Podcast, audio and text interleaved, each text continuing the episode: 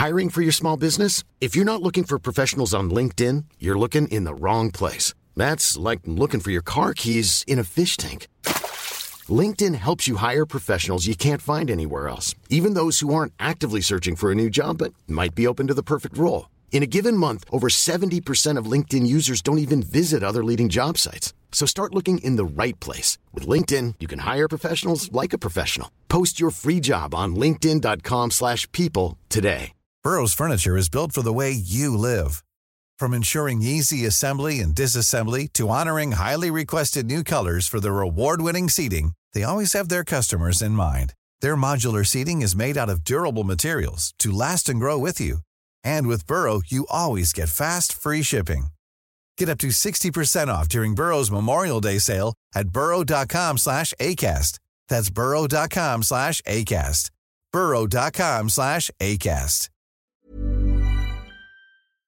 You know, I've been talking about earned media value for quite some time on this podcast. My friends at Eisenberg have just raised the bar on earned media benchmarks with their social index. Social Index now gives you globally earned media values across a growing list of six geographies for all your KPIs across the top seven social platforms Facebook, Instagram, LinkedIn, Snapchat, TikTok, Twitter, and YouTube. You can now visualize these values for deeper analysis, and they have a look back window over two years of historical comparisons. Social Index is updated daily. Don't get stuck with old data. Over 1,000 companies have used the social index to understand the ROI of their social campaigns. And if you work with a social agency, you should demand they incorporate earned media values into your reports. Get your earned media value for social content. Visit earnedmediavalues.com slash Alan. Again, that's earnedmediavalues.com slash A-L-A-N. For all of us. It's about predicting where the consumer is going and getting half of it right. One of the things we want to do is create ads that don't suck. Embracing change creates great possibility. I'm Alan Hart, and this is Marketing Today. Today on the show, I've got Kristof Neirynck. He's the Chief Marketing Officer, Global Brands at Walgreens Boots Alliance. On the show today, we talk about how Walgreens Boots Alliance is responding to COVID 19. We also talk about Kristof's portfolio of brands that he manages, both store owned brands, as well as their global CPG portfolio. And we talk about the entry differences for market to market, uh, where there may be a leader position in the UK and how they've entered the US market or the Chinese market in most recent history. Then we switch gears and talk a little bit about his uh, personal background and uh, career trajectory and, and, twists and turns and a moment in time, actually, uh, that you'll hear soon enough that defined his career and trajectory set forward. We also talk about uh, his love of plants, and uh, I'll leave it to him, but uh, it, it's one of the most impactful purchases he's made in the in the recent history. So I hope you enjoy this conversation with Kristof. Well, Kristof, welcome to the show. Well, thanks for having me. I thought it would be uh, interesting to start with where you grew up. Everyone can probably hear a slight accent. Uh, so maybe we could start there. Yeah, yeah, um, exactly. I mean, I actually grew up in, in Ghent in Belgium, which, uh, you know, in Belgian standards is a big city. It's kind of the third, the second biggest city uh, in, in Belgium, third biggest city actually, but but it's only 250,000 people. In the Middle Ages, though, it was the second biggest city in Europe, but it went a bit downhill since then. I love the Middle Ages. Yeah, that's our claim to fame. yeah, I love that. I love that because in the U.S. we're such a young country. Uh, I think all all Europeans look at us and go, "Oh, those are just little babies." You know, your history goes all the way back to the Middle Ages. Yeah, and actually, I mean, my mother tongue is actually Dutch, so so that's uh, where the funny accent comes from. Although I haven't lived in in Belgium probably for the now what 15 16 years now so. Well from ghent to uh, walgreens boots alliance what's been your uh, your career path if you won't mind? Yeah i mean uh, maybe let me start off with the start which is i'm actually even though i'm a cmo i'm, I'm not even marketing trained i'm actually an electronics engineer uh, so uh, but but i kind of realized towards the end of my studies that's not necessarily what i wanted to do. I work on microchips, etc. So actually, uh, straight out of uni, I, I started at P&G in, in Belgium. That was, and at P&G at the time, they didn't tell you which brands you were going to get. So it was kind of the Oscar ceremony on my first day, and I got always all day Tampax, which um, you know, truth be told, were not necessarily the dream brand. I wasn't necessarily hoping to sell tampons, but there you go. But in the end, uh, I, ended up spending five years in that category. Actually, uh, two years in Belgium, and then I moved to the, the Western Europe headquarters in Geneva, where I spent another three years on femcare. And the reason why is actually it's one of those categories where you make a meaningful difference in women's lives because you know you allow them to get on with their life, whether they're on their period or not. So so that's why even though initially my reaction was like, hmm, not quite sure, actually I quite enjoyed working on, on feminine care category as P&G calls it. And then after five years of glamorous sanitary towels and tampons, I basically moved on to an equally glamorous category, uh, being uh, laundry detergents, where I spent another five years. And, uh, you know, I started off on, on brands like Bold and Lenor, and then basically got the keys to the castle as I basically led as a, as a marketing director Ariel Western Europe, which for the people in the US, it's like Tide US. So this is a, a massive business for P&G. So that was a, a really exciting assignment, uh, being able to lead such a brand. And so that, that brought me to nearly 10 years at P&G. And, and at that point in time, I was like, I'm ready for something else and something different. Because I would say these first nine years probably conclude the first stage of my career, which is, you know, engineer becomes marketeer. I think stage two was just learning new skill sets. And, and stage two, first stage I went for was actually, I went from sanitary towels and tampons to Gucci Beauty, you know, luxury beauty, which was super interesting for a number of reasons. First of all, until then I had only led Western Europe, you know, and all of those diverse markets within Western Europe. But then it was a true global business where you know I now also had U.S., Asia, Middle East, Latin America, so all very very different. So that was the first bit. The second bit was the business model because you're in luxury beauty, which means you have counter business, etc. So it's not the usual CPG bit. And I, I would say within that, it's it's a licensed business. So because P&G had the license uh, on those products from the Gucci fashion house. So it's it's a super exciting dynamic because in the end you don't you don't have many decision rights. You only have uh, influences, skills to use to convince a sometimes not that rational Italian fashion house that what you're proposing actually the right thing to do because P&G is super rational. And then of course, an Italian fashion house, whilst of course they know what they're doing in luxury fashion, uh, might not always respond to the same rational arguments a P&G would. So that was was super interesting. I was just gonna say that's quite the transitions it just within P and G. I mean, within one company. Uh, yeah, that was an amazing opportunity, frankly, because you know I had done core brands, core businesses, and it doesn't get much more core than P and G's laundry business and their flagship brand. And then within P and G to have that opportunity to actually uh, work on on such an amazing icon like the Gucci brand, and, and actually work you know, and meet with the fashion house on a weekly basis to design and create new products, advertising, new in-store furniture, all of that stuff is is super super interesting. Well, and then what what was the impetus that brought you to uh, Walgreen Boots? Yeah, I mean, there, there was a, a, personal and a business uh, element to that. I think, you know, on a personal level, my partner was moving to London, and within P&G, there wasn't necessarily the right opportunities for me. It also coincided with a time when actually Coty took over with mixed success, one might argue, the the P&G prestige business. So I felt it was just the right time to move on. And and as I was moving on, I was carefully looking at what do I want in line with, because this is probably then the third stage in my career where I, I wanted another completely different skill set is, uh, you know, how about going to a company that is both a retailer and a CPG? And that's what Walgreens Boots Alliance is. I mean, they're one of the world's largest, uh, if not the world's largest, you know, pharmacy chain group. Whilst at the same time, we have our own brands that live within our own retail footprint, but also outside, and that creates a whole heap of opportunities that you wouldn't have at a CPG. So, so that was super interesting. And I, I spent two years there, first leading their skincare portfolio, and then now, uh, more recently, or two and a half years ago took over the CMO role, leading all of the brand portfolio. And that's both our brands that I would call our CPG brands that live out and inside of our own retail footprint, as well as our own brand business, which uh, you know private label one would call it. That is Boots and Walgreens brand that that stands on our own shelves. Perfect. Perfect.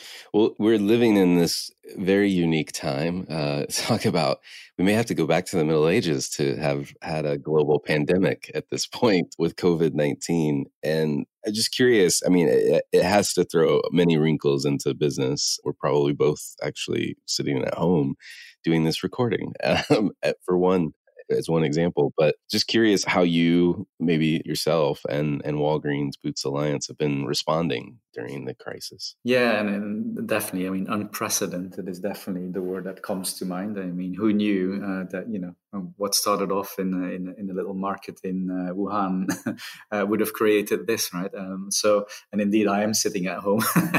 Uh, you know, I have been for the past three and a half weeks, and it, it looks like there's a few more weeks to come. But, you know, and, and, and I must say, I mean, within these unprecedented times, I'm quite proud actually to work for a company like Walgreens Boots Alliance, because that's when, uh, you know, the purpose of our, of our business in terms of helping people across the world lead healthier and happier lives has never come truer because you know our pharmacists are on the front line of this crisis. We are actually also one of the world's largest uh, pharmaceutical wholesale companies as part of this group, uh, the Alliance Healthcare part of the business. They're keeping pharmacies worldwide in stock of essential medication, PPE, all of that stuff. So, and at the same time, we're having drive-through COVID test centers on our premises, both in the US and in the UK. So, so again, some amazing work that is happening by our colleagues worldwide. So, it definitely, uh, in a time like this, uh, a company like ours can can truly live its purpose in, in a way.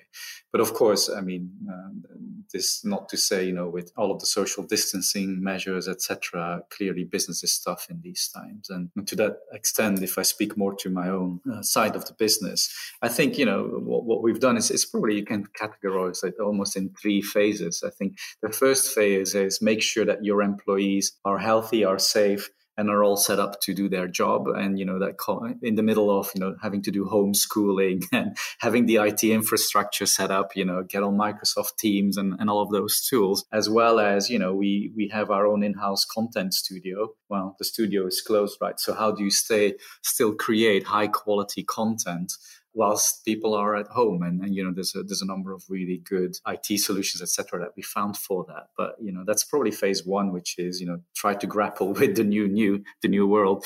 The second phase for us was I would combine it as you know do don't do any stupid stuff and do good. Uh, and and with that I mean at this time you shouldn't be spending mass marketing money because if stores are closed etc that's just a waste of money. So you know it's about pulling back on spend that in the current context wouldn't be relevant. But equally then adjust your messaging your style your content to the new reality show compassion show consideration but equally do some good. Like for example we have several csr partnerships. We donated about 200000 products here in the uk to the hygiene bank and to the nhs workers that are on the front line to really help the vulnerable and the people who are on the front line. And I think it's it's important that we do that. You know, we're also sourcing over 400 million pieces of masks, and you know, for, for all kinds of uh, purposes, hand sanitizer. I mean, you just crank that up, and, and luckily we have a good sourcing office in China uh, and in Asia that helps us with that. And that's probably phase two, which is don't do any stupid stuff and do some good stuff. Show that you as a brand care and contribute to society. And then phase three is you need to drive some growth because as a brand, you're not going to survive on, in step one and two. So you need to make sure that your digital plans are stronger because with the shift to online, make sure that you, you, you do a lot of performance marketing, you potentially expand your digital footprint.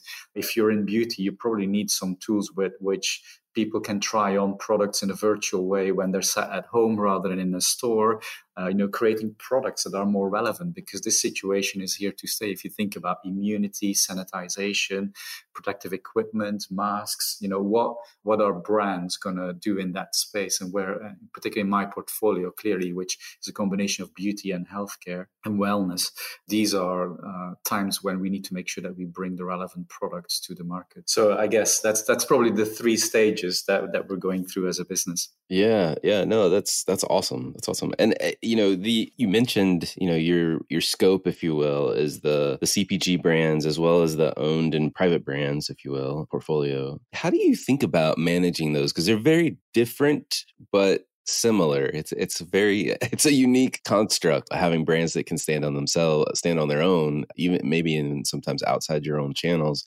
and then having you know the the typical store brands on shelf as well. Exactly, I, it is, and I think you know, if uh, and that's why indeed it's the right way of looking at it and splitting that portfolio in two, in the sense that you have the CPG brands, and and there's one unique feature that we have as a retailer, uh, or being both a CPG and a retailer, is that we have lots of customer data from our loyalty programs. If you think about the the Boots at Cart program or the the Walgreens Balance Reward, if you add those two together, we have more members than than Amazon Prime. So so it's it's a huge wealth of, of information that we have. And so, and the insights we get out of that help us not just on the brand and product creation side, but it helps us also really on the marketing side, because then you can make sure that you, you can use that first party data, which other CPGs don't have because they don't have a big DTC business.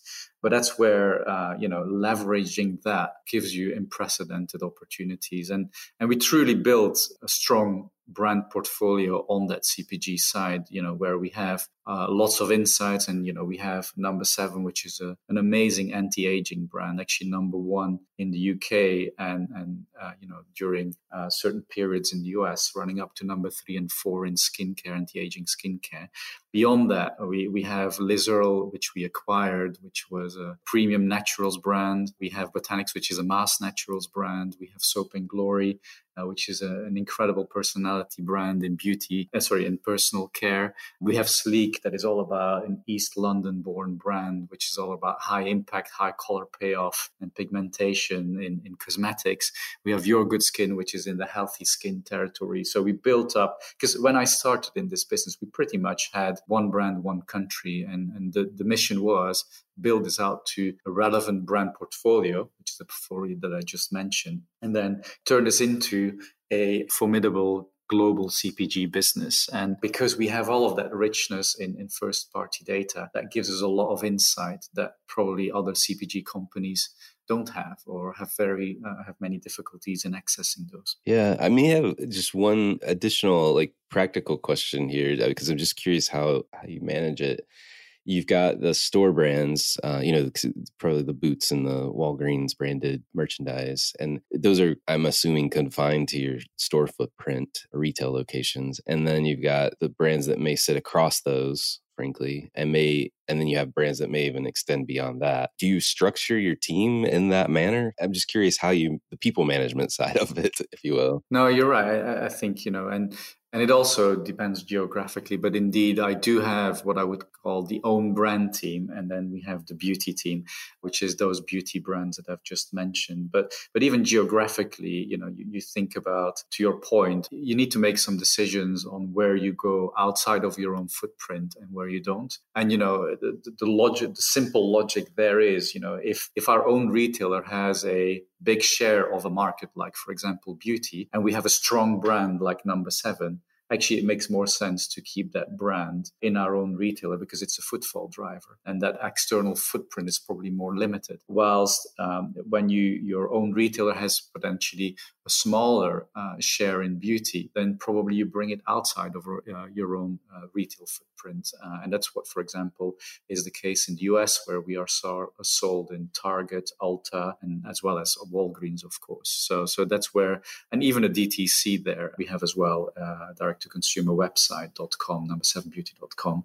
that we have in the US as well. Got it. Well, let's let's talk a little bit about number seven because it is beloved in the UK, and like you said, it's maybe exclusively in Boots stores. And you're selling this in the US and Walgreens, like you said, with Target, Ulta, and then your D2C presence. I'm just curious, managing this in two very different markets, two very different, I'm assuming, like market penetrations at this point. What are the big differences as you look at the two different markets, just the US and the UK? And and curious about your perspectives on D2C as well. Yeah, no, and, and clearly there is differences. I mean, uh, I'm sure everybody's familiar with the, the seed concept where you see the brand and then, you know, you have that life stages of a brand. And, and clearly in the US, many of our brands are at an earlier stage, or in particularly in China, as we've entered in China as well.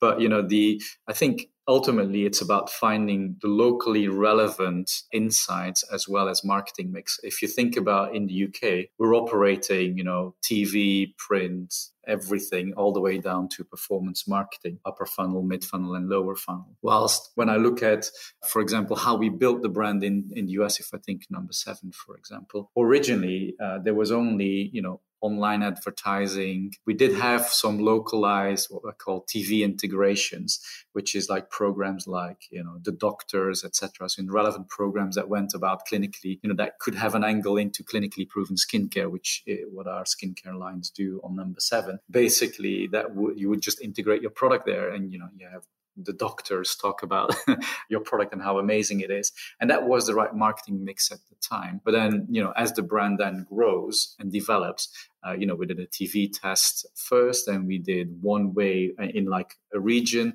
Then we built that out into a, a, a one month national tv test and now we're doing more and more tv as the brand grows and grows. And pleased to say that actually when i joined the brand was not even top 20 in the US. But by now, that brand has become, in moments in time when all the stars align, we're actually number three or four in skincare in the US, which is a, is a massive achievement for a brand that was not even in the top 20 four years ago. Wow, that's that's amazing. Congrats. That's that's some that's a great accomplishment. And especially as a new player, relatively new player coming into this market. Yeah. You asked about the DTC as well. Maybe I'll give a few words on that as well because and clearly, you know, we were at Target, Ulta, Walgreens, and their respective .dot .com. But I would say, you know, those .coms are more about transaction. So they don't provide a very rich consumer journey, customer experience. And that's where that was probably the predominant reason for us to look at a DTC where you can offer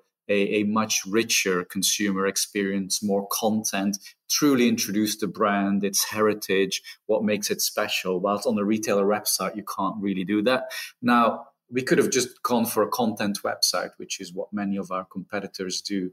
But you know, again, I, I, mentioned this before as well, and we can talk about that a little bit later as well. But which is this whole element of data and the importance of data to improve the personalized experience of your consumers. That's why I think DTC is an absolutely crucial part of that mix and, and, why we indeed launched DTC, even though I said we do have a walgreens.com where we sell our product. Yeah. No, well let's let's talk about it because like you said, you've got this huge strategic advantage of having first party data um, in a CPG world where where you typically don't. And it seems kind of brilliant, frankly, to have the combination to be launching into a new market where you can leverage that first party data in your D2C environment. I guess how do you think about capturing the the opportunity that's there? Yeah, I think I mean, and and that's where you know when when you think about.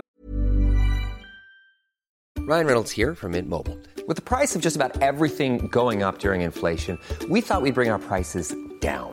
So to help us, we brought in a reverse auctioneer, which is apparently a thing. Mint Mobile unlimited premium wireless. Ready to get 30, 30, bit to get 30, bit to get 20, 20, 20, bit to get 20, 20, bit to get 15, 15, 15, 15 just 15 bucks a month. So, Give it a try at mintmobile.com/switch. slash $45 up front for 3 months plus taxes and fees. Promo for new customers for limited time. Unlimited more than 40 gigabytes per month slows. Full terms at mintmobile.com. Hiring for your small business? If you're not looking for professionals on LinkedIn, you're looking in the wrong place. That's like looking for your car keys in a fish tank. LinkedIn helps you hire professionals you can't find anywhere else, even those who aren't actively searching for a new job but might be open to the perfect role. In a given month, over 70% of LinkedIn users don't even visit other leading job sites. So start looking in the right place. With LinkedIn, you can hire professionals like a professional. Post your free job on linkedin.com slash people today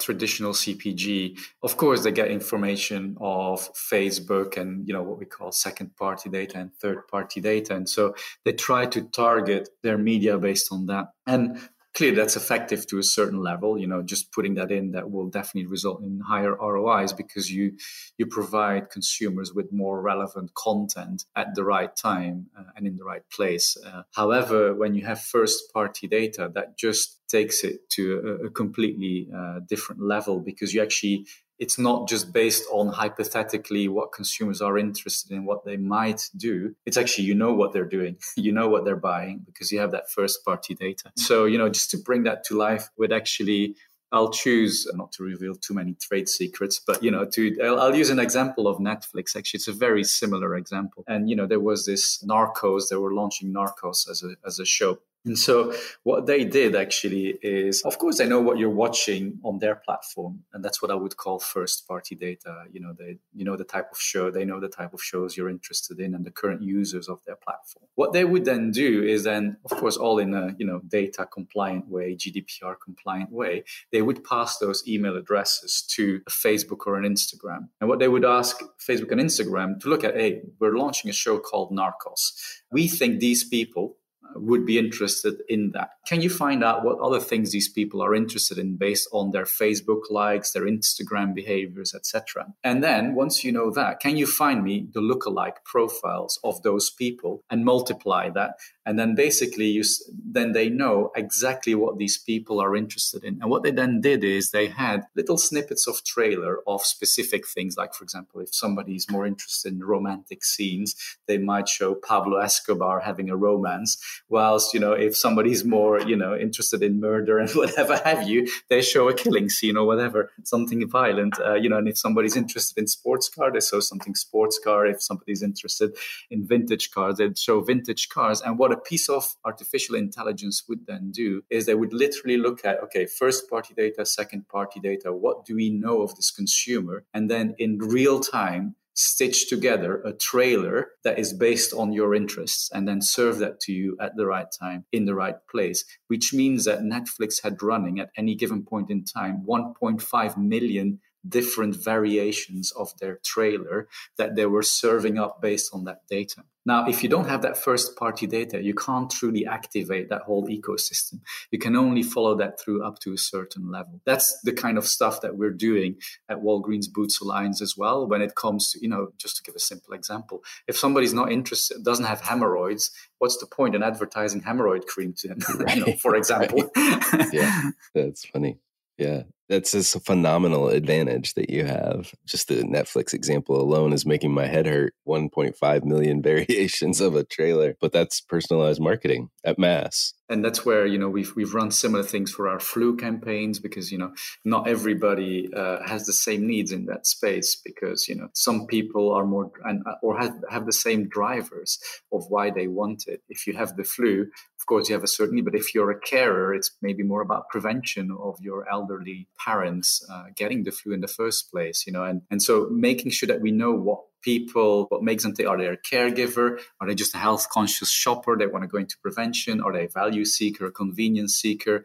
Then, you know, is there a local outbreak? Then we can actually say to people, hey, there's a local outbreak. You might want to get your flu shot. So it, it's, it's really a personalized, personalized experience. And there's actually, these are not our data, but there's some, some industry data that shows that when you look at personalization, you see a massive uplift. Like there's some data that we got from our agency partner, WPP, that show that, you know, average order value goes up with 1.4, basket size times 2.1, and the net promoter score on the back of serving personalized content to your consumers actually goes up with 1.2. So those personalized experiences enabled by first party data are only going to become more and more important. And that's where we as a hybrid company between a retailer and a CPG have, I think, uh, an incredible advantage. Well, I've never, I've never thought about personalization. I don't know why I haven't ever thought about it this way, but it seems like what you're doing is just it's personalization for sure because it's tailored to the individual or at least their their interest that you can identify or, or understand from a signal of some sort. But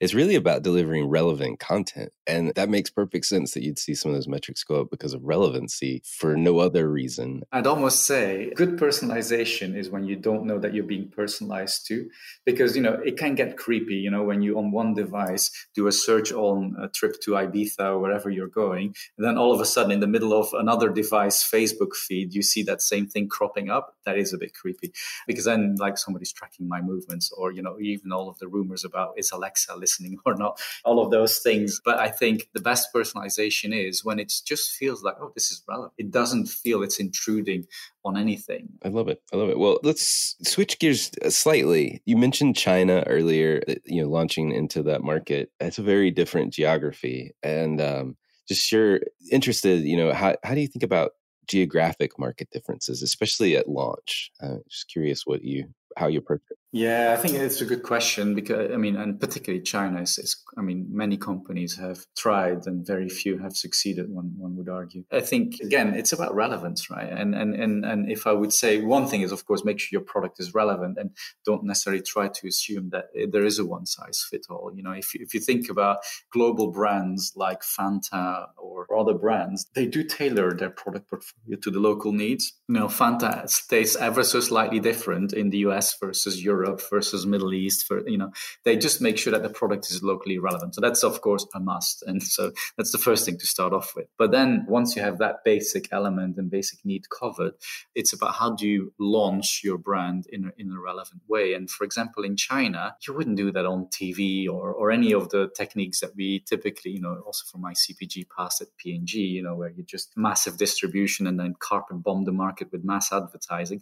That's not necessarily the right approach of entering China. And so, you know, in China, it's a very online driven it's it's uh, they called KOLs key opinion leaders which is basically people call them influencers in in the west. That is one of the key tools used to actually market in China. And so whilst you know in the UK I'm more traditional full funnel marketing mix in the US more digital with a bit of TV actually in China it's about 100% online KOLs so again, it's about getting that mix right and also getting the relevant content. Because if you don't know a brand, you probably want to see a bit of proof that this product is going to work. You know, in the UK, number seven is very well known for its clinically proven skincare. In China, it is not. so we need to make sure that we get the right content then out there that that you know proves to consumers that this brand has the right credentials behind it. Whilst in the UK, you know, we can almost take that for granted. So, so it does need to be a different approach, and and it's it's worked quite well for us so far. You know, if I mean we've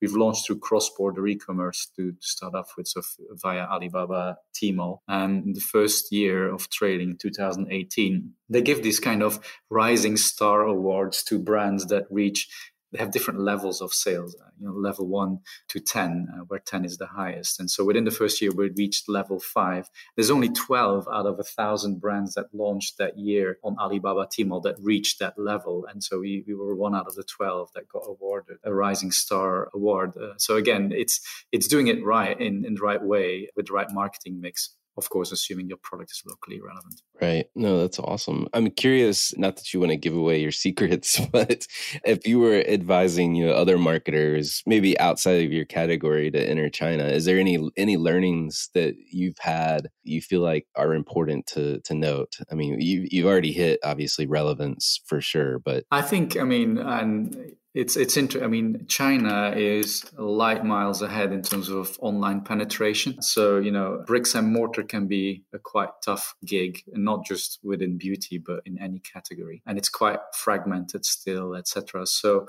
my key advice is, you know, and particularly relevant in these times where even we in, in the West are now, I think, making a, a leap uh, for a massive jump uh, into into online uh, sales. China's already there. Their online penetration in many categories is double of that in in the West. So that's probably a top tip I would give to anybody. Yeah, no, that's great. That's great. Well, let's switch gears entirely. One of the things I love to do on a on my show is to get to know the person behind the microphone, so to speak. And uh, one of my favorite questions to ask is Has there been an experience of your past that defines and makes up who you are today? Yeah, I think there. I mean, of course, you're you're made up by many experiences that make you into the person who you're now. But but it's there's one that that sticks out, and that uh, it's more from a I would say uh, a leadership belief. And uh, this, I mean, I'll, I'll tell a little bit of a story around it. But I'm not a very big book reading person. Podcasts are way better, and I, I assume you agree.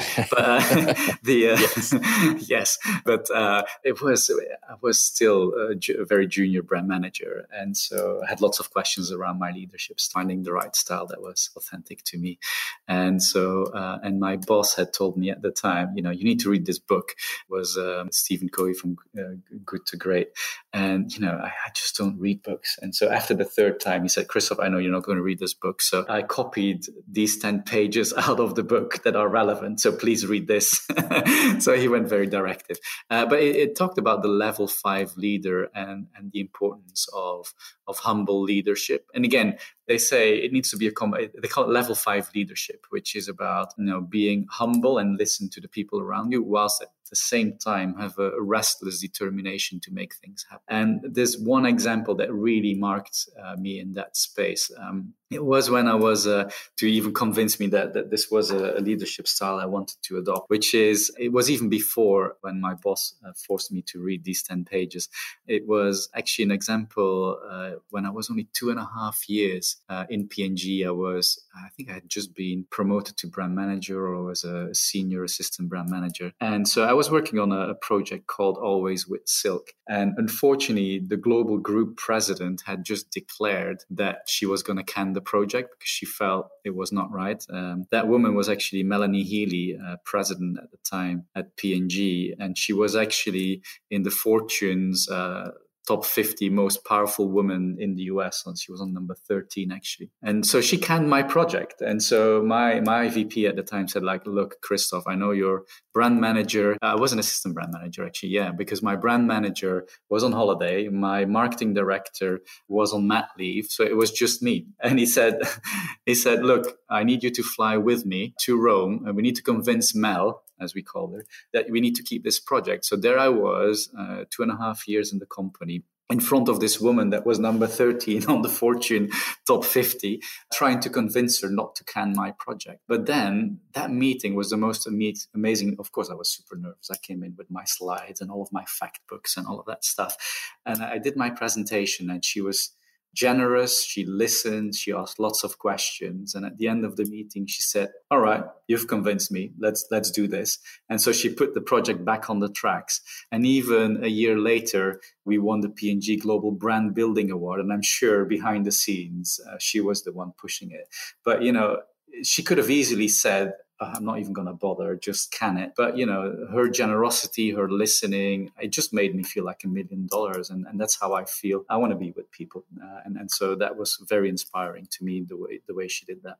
Yeah, no, that's a that's a beautiful example of great leadership. And for you, I mean, take about the uh, the initiative. Given you got to fight for the brand in spite of not having your your management team around as well. That's phenomenal. And I do want to. You said good to great and I think you mentioned Stephen Covey, but it's James Collins is the author. I is think. it? There you go. You see, I didn't read it. I didn't lie. I know. well, I just want for, for those listening, I didn't want them to be like, wait, a, wait a second, what, what, what, are we talking about? So yeah, is James Collins. But we'll link we'll link to it in the show notes for sure for for those that want to check it out. And maybe maybe yeah, the, he didn't the, copy uh, the, the, front page of the book. yeah, yeah, exactly, exactly. No, no, no worries, no worries. Well just curious. I mean, that was a phenomenal experience in early career. So I'm really interested to ask you this next question: Is what would you have told your younger self if you're starting all over again? I think the big thing, and you know, I, I, did sometimes, and sometimes I didn't do it, but it's uh, the big thing for me would be swing big. You need to set yourself audacious goals and then go for it. I mean, I think it was Leo Burnett, but you might correct me again, uh, who had this saying that said, you know, if you reach for the stars, you won't end up with a handful of mud. And I think it was, it's super important to set those audacious goals because when you do, I think the universe then magically conspires to make it happen somehow. you know, but if you don't have that and there's this, and you know, for every important moment or every important thing in life, there's a Monty Python clip. But there's this one clip of Monty Python. I think it's called uh, the Olympics uh, for running for people with no sense of direction. I think is is the, is the title of the clip. You might Google it. But basically, so you see all of those people on the starting line, all of those runners, and then the gun goes off, and then they run in all different directions. And that's that's the point. If if you don't know where you're going and you make that a big hairy goal goal, then one, you won't get there very fast, and two, you won't achieve much. And and I think you know, for me, that swinging big and that setting those audacious goals and then go for it, I think is is the most important thing that I think anybody can do to also just get some satisfaction out of your job. Great advice. Great advice. And I keep, I'm waiting for the book that is titled "Everything I Needed to Know in Life I Learned from Monty Python." Um, yeah, exactly. so um, a silly question, but one that I've I've started adding to the mix uh, for for guests like yourself is um, curious if there's been an impactful purchase that you would like to share with us of say hundred dollars or less in the last six to 12 months. That's that's really helped you out. Right more recently probably face masks hand sanitizer and vitamins were probably the most impactful impact. Uh, low cost uh, you know product. I think you know beyond that I, I think it's going to sound very silly, but I, I bought these plants. Uh, they're called uh, mother-in-law tongues, but I just I just love them. And on top, I mean, they're they're plants that the NASA is going to take to Mars. So I thought, you know, if the NASA is going to take them to Mars, they're good enough for me. But basically, they're plants that get lots of. I live in the city center, so they get uh, they break down all kinds of bad stuff, and they actually give oxygen day and night. And and so, which is quite unusual for a plant because usually plants give CO two. I know it's not necessarily in the branded space, but I actually have 40 of those plants. they line my whole flat. So uh, one could argue I've gone overboard a little bit, but I love it. I need to check that out, especially, you know, when we're working from home, having a little extra oxygen. I get a lot of comment. Exactly. And I get a lot of comments on my plants because they're behind me when I'm, when I uh, video call. Nice, nice, nice. Well, um, two marketing ish questions for you. If you kind of step back from the day job and all the great brands that you're managing yourself. I'm curious if there are brands or companies or causes that you are following or, or taking notice of. You think other people should should notice as well. Yeah, there's many, uh, of course, that are doing uh, great stuff. I think there's one that I probably it is in uh, beauty, but that I want to call out because nobody saw that one coming. It's Rodan and Field. Basically, you know, six years, uh, a little below over six years ago, they were 24 million dollar in turnover and then six years later they were one billion dollars.